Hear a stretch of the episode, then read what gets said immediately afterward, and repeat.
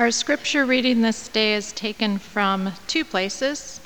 Uh, Luke 10, verses 1 through 9, is our first scripture passage, and that can be found on page 1611 in your Pew Bibles.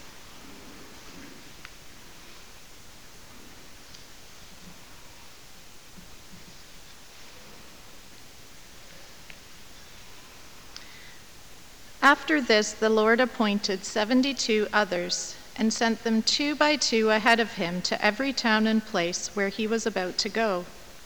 He told them, The harvest is plentiful, but the workers are few. Ask the Lord of the harvest, therefore, to send out workers into his harvest field. Go! I am sending you out like lambs among wolves. Do not take a purse or bag or sandals and do not greet anyone on the road. When you enter a house, first say, Peace to this house. If a man of peace is there, your peace will rest on him. If not, it will return to you.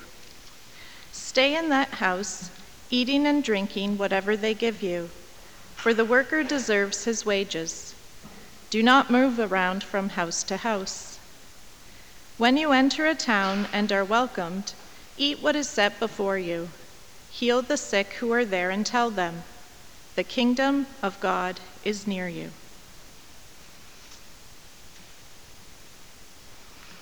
Our second scripture reading comes from 1 Kings 17, starting at verse 7, and that can be found on page 555 of your Pew Bibles.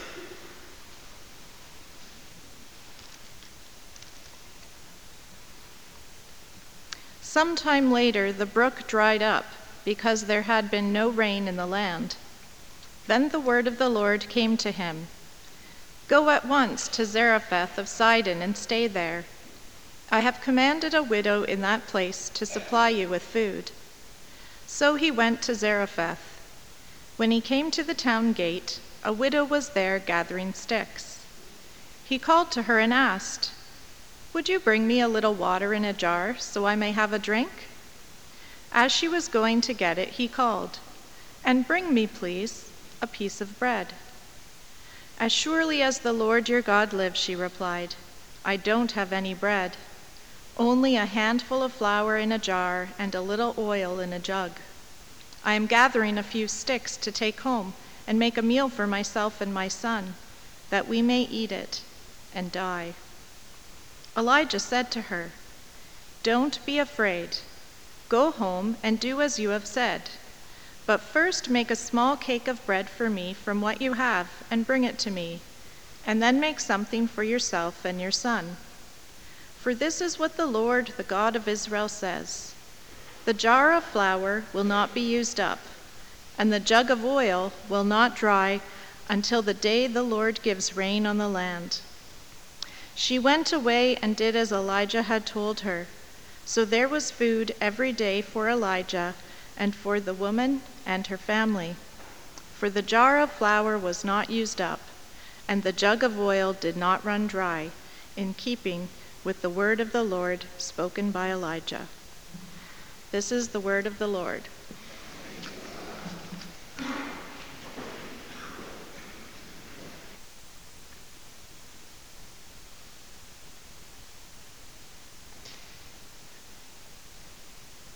So, this morning we're going to be talking about hospitality. And most sermons about hospitality focus on offering hospitality to others. We're going to be taking a different kind of look and examining or exploring what it means for us to be recipients of the hospitality of others.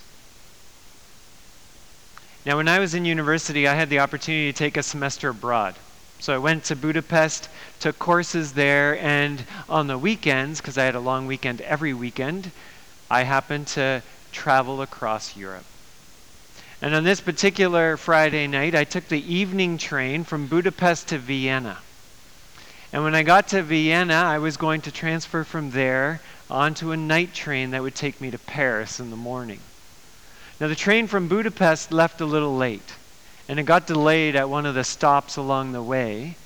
And by the time I arrived in Vienna, I was pretty, pretty, pretty close to just missing that train. When it stopped, I bolted out the door, ran across the platform, and managed to jump on the very last car of the train that was departing the station. Now, my train schedule, my train schedule said there were three types of cars on that train first class, second class, and some sleeping berths. I jumped on a car that was a sleeping berth, the last one. So I started walking forward to the front of the train. I walked through all the sleeping berths and then found myself in first class. There was no second class on this train, and my Eurail pass only allowed me to sit in second class. So I hid.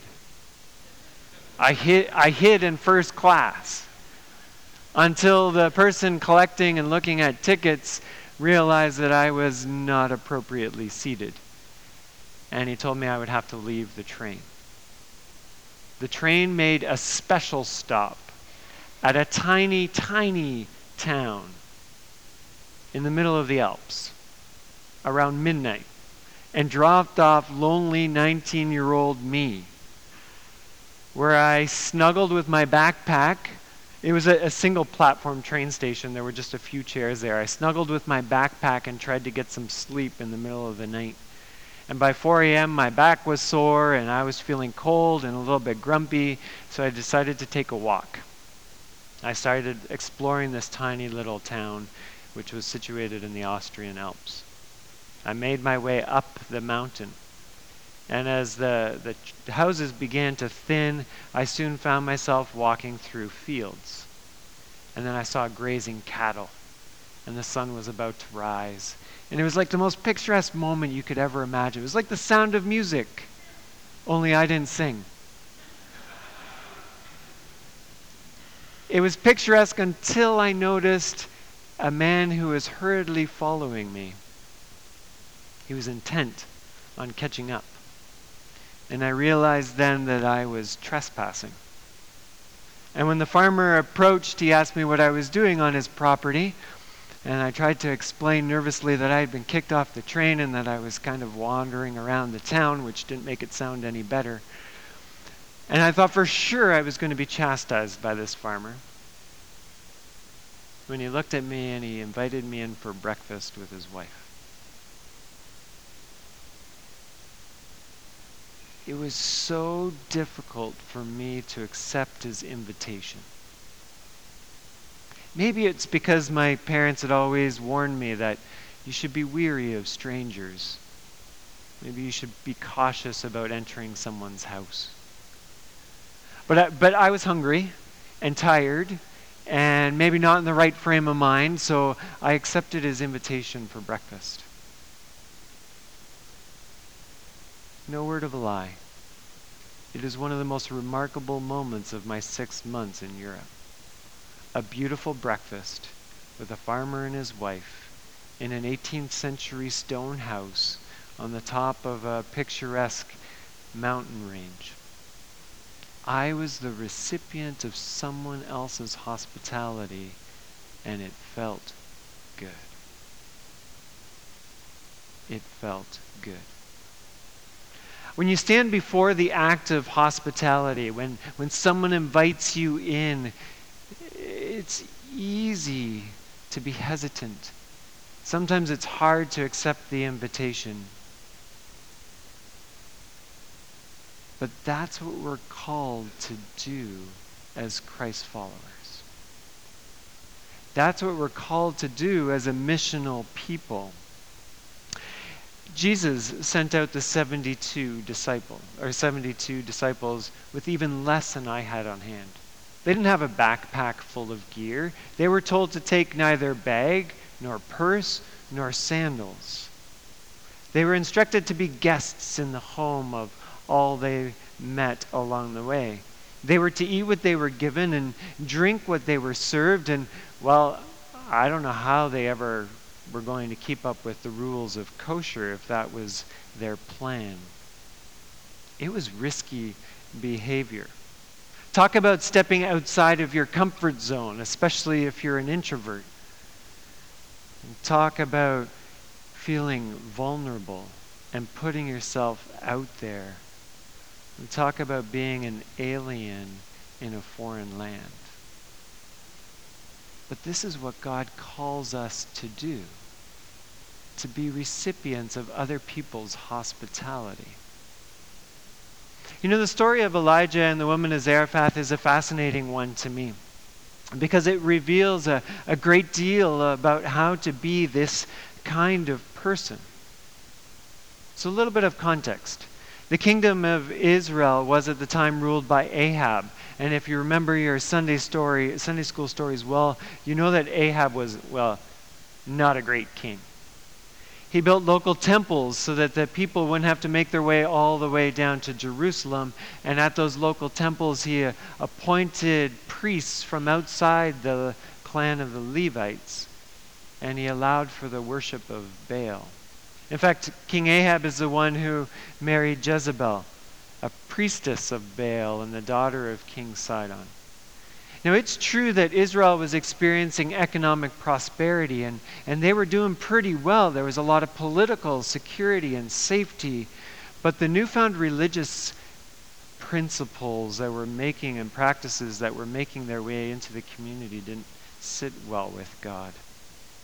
And Elijah was sent to speak to King Ahab, and he was going to note that there would be a drought that would last several years so severe that not even a drop of dew would fall on the land. Not even a drop of dew in a parched land. Now, as the drought approached, if you remember the story, Elijah was told to flee to the Kerith ravine, where he was going to be fed by ravens. And there they brought him meat and bread, and each day he ate, but in time, the river from which he drank dried up. And that's where we pick up the story. Things weren't looking good for Elijah. He was standing at the, at the very edge, approaching death, wondering how he would carry on. He had nothing to give and nothing to share with anyone. He was desperate. And Elijah was instructed to go empty handed as he was to Zarephath and connect with a widow there. Now, the widow also literally had nothing to her name. Not only did she not have food and water, but she had no right to own property, and she had no way to move into the future with any kind of hope. She too was standing at the edge, if you will. And all that she had was enough flour and oil to make one last meal.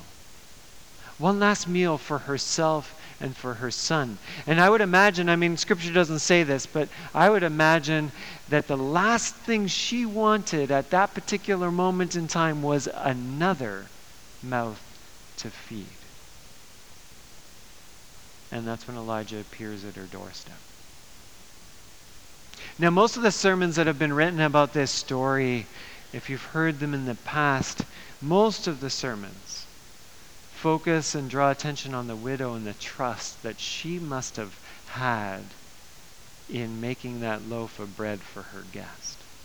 She fed Elijah even when she had nothing to give. And in the end, she got to eat. Her flour and the jar of oil were never depleted most sermons draw attention to her act of hospitality. The forgotten part of the story, though, is the fact that Elijah also had to learn to be the recipient of her hospitality. It was risky for him. Risky for at least two reasons. So, first, I would imagine that Elijah's reputation was on the line. According to Israelite law, men were supposed to care for orphans and support widows, not eat their last bite of food. And a guy moving into a widow's house Well, at the very least, it would start some rumors. So it's risky. But secondly, Elijah needed to trust. Elijah needed to trust not just in what the widow could offer, but in what God could do. Elijah knew full well that, that this woman was making her last loaf of bread from those last drops of oil and whatever she had, a handful of flour. And as she mixed these few drops with what was left of her flour, he too needed to trust that, that there would be more. In fact, every single day, the miracle does, does not say that you know, she made the bread and then her pantry was stocked full and they lived confidently for the next five years. Every single day, they ate their last meal together. Every single day, they, they mixed their last drops of flour with that uh, oil that they had. And every single day, they stood at the edge. And Elijah needed to trust that his receiving of her hospitality wouldn't kill them all. So, what does it take to be a recipient of someone else's hospitality? We're a fiercely independent people. What does it take to be the recipient of someone else's hospitality? to allow others to be generous to us?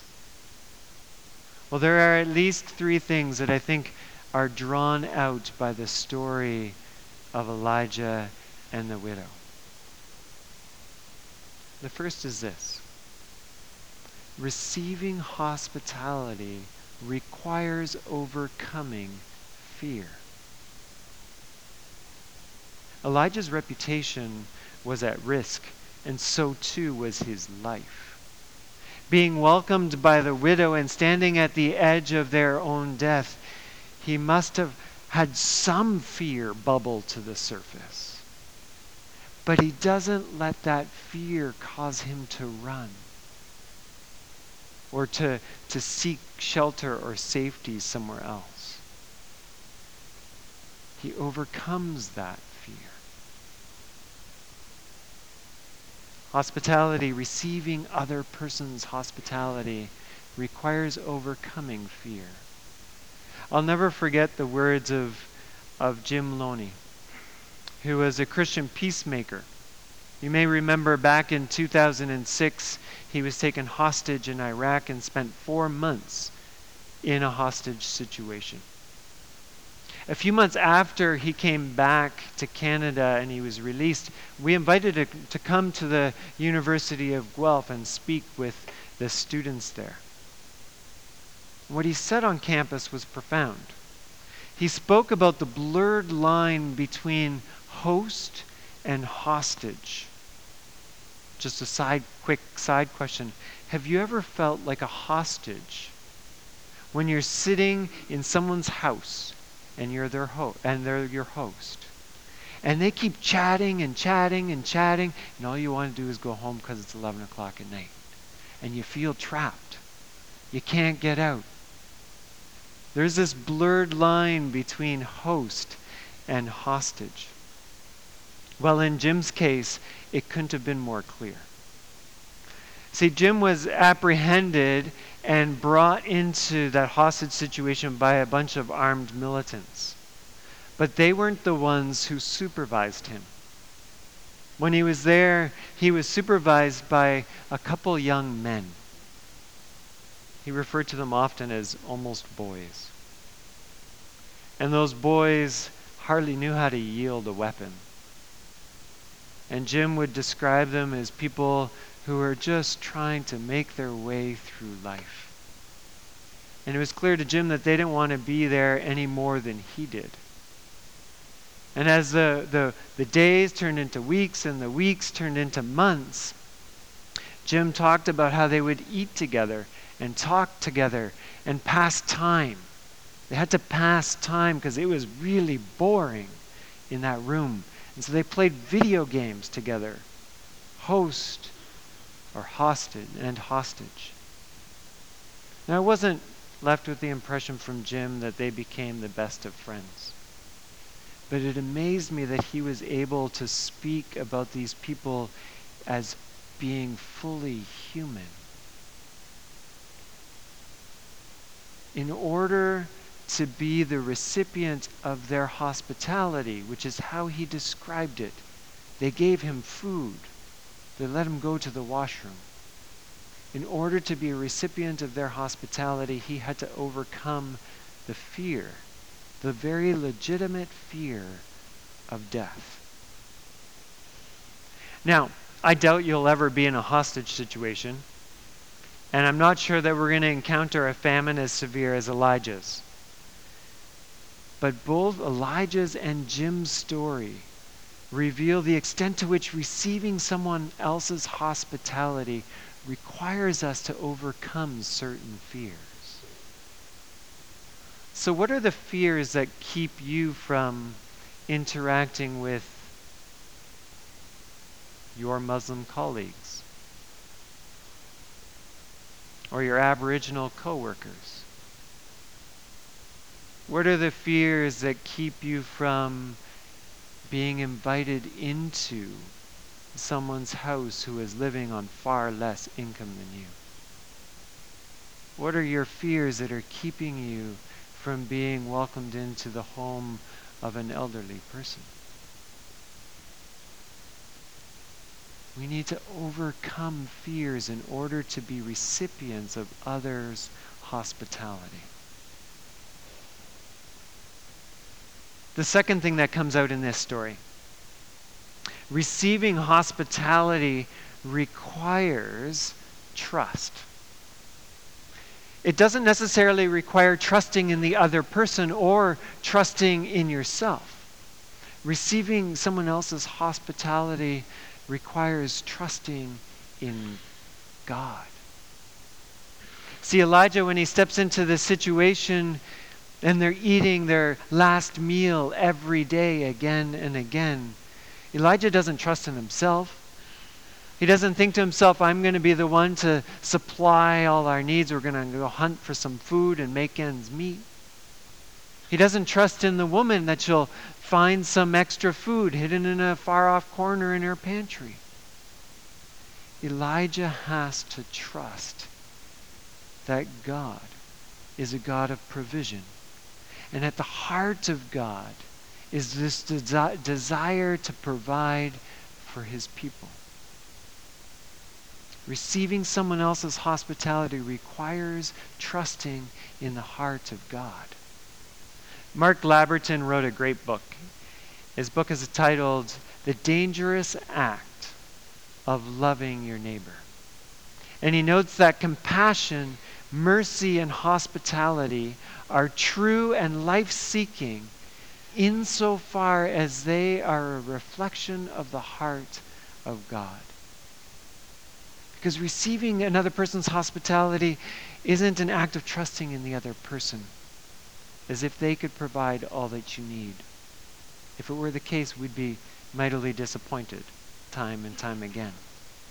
Receiving hospitality is an act of faith as we trust in a God who will provide, as we trust in a God who knows that the abundance of the earth, which we are here to steward, the abundance of the earth is enough for us all. The third thing that comes out in these, this story that teaches us about what it means to receive the other person's hospitality is this receiving hospitality requires mutuality. It requires mutuality. Elijah and the widow are in this situation together. They are both challenged to give and receive, each in different ways. They both need to overcome fears and they both need to learn to trust in God. In other words, they are both very human even though they are different and have different like circumstances, they have a sameness to them. they are both creatures of God, made by his hands, both fully human. Receiving someone else's hospitality isn't possible if you, if you see them or understand them as the other, as you keep them from arm's length, at, at arm's length. Receiving hospitality requires that you understand them and see them as fully human, beautifully made creatures of God. Mark Gornik, who worked a lot in downtown neighborhoods, trying to revitalize cities, wrote of uh, in his book To Live in Peace that giving and receiving are marks of a life in the Spirit. And that the church, the church that's shaped by this Spirit, must always extend itself in sharing and receiving beyond its own circles. It is way too easy for us to simply be who we are and invite other people to come into our midst. And he points out that the life of the church really begins when we as a people see all those around us as fully human and as we allow ourselves to sit at their tables. Hospitality requires that kind of mutuality. Now, in our day and age, when there's a, a fierce independence, when we think we can do it all on our own, and there's this deep mistrust and a lack of mutuality, how do we begin to move forward? How do we begin to, to change our DNA and become the kind of missional church that's sent into the community? I don't have any easy answers for that. But I'm convinced that thinking about it and talking about it won't be enough. Thinking about it and talking about it won't really allow us to receive other people's hospitality. In order to do that, we have to practice it. We come from a tradition that focuses on orthodoxy or right thinking. In this situation, it's time for orthopraxis or right doing. So, how do we do that?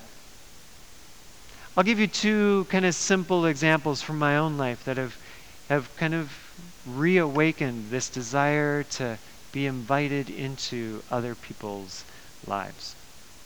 Last spring, we opened our mailbox up, and in it I saw an invitation. And it was a simple sheet of colored paper that invited us to a spring fling. I had no idea what a spring fling is. It was from our neighbor, and she was opening up her backyard, and it was going to be a simple wine and cheese party. Now, you have to understand that we live in a cul de sac, and, and our cul de sac was built around 40 years ago and pretty much everyone who moved in then was still living and was approaching retirement. Do the math, it's pretty simple. They bought their first house or one of their first houses, and we're still living there. Our kids are the only kids on our street. So I thought, do we go to this spring fling? Do we hang out with people that are older than me and what's going to happen with my kids? The introvert side of me said, uh-uh, I'm not going. And I didn't want to make it all awkward for my kids, but we did decide to go as a family. And truth be told, it was a really beautiful evening of hanging out with our neighbors, enjoying their company, and getting to know them. Even our kids had a great time listening to the stories.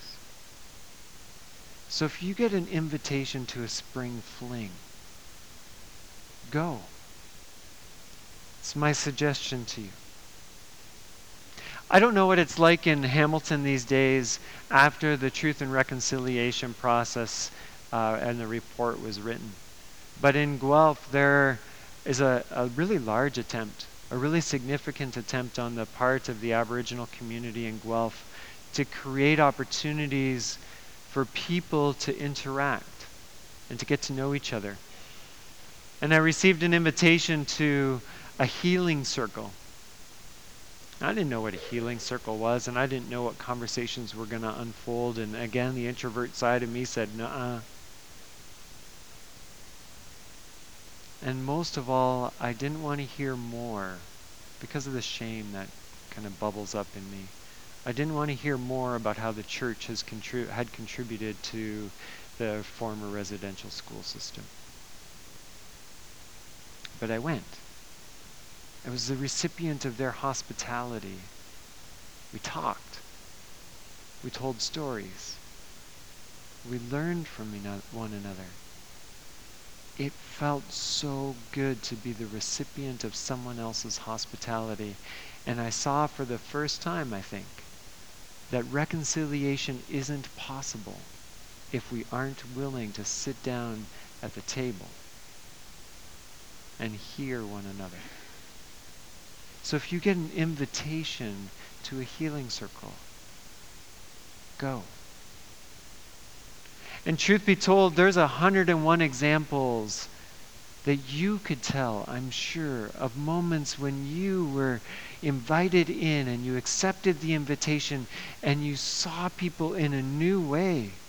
And you are the recipient of their hospitality, in which you finally were able to overcome certain fears, in which you were finally able to trust not that you would be okay or that you would make it okay or that someone else would create a perfect situation for you, but trust that God was working out his salvation for you. Receiving the hospitality of others is what God desires for his people. God, through his Spirit, draws people into a family and invites them to sit down at the same table, breaking through the fragmentation of human life. And it's my prayer. It's my prayer that the life of faith, this life that overcomes fear, this life that sees others as fully human, this life of mutuality and trust would open you up to the receiving of others' hospitality, and that you might be entertained by angels without even knowing it. Let's pray together.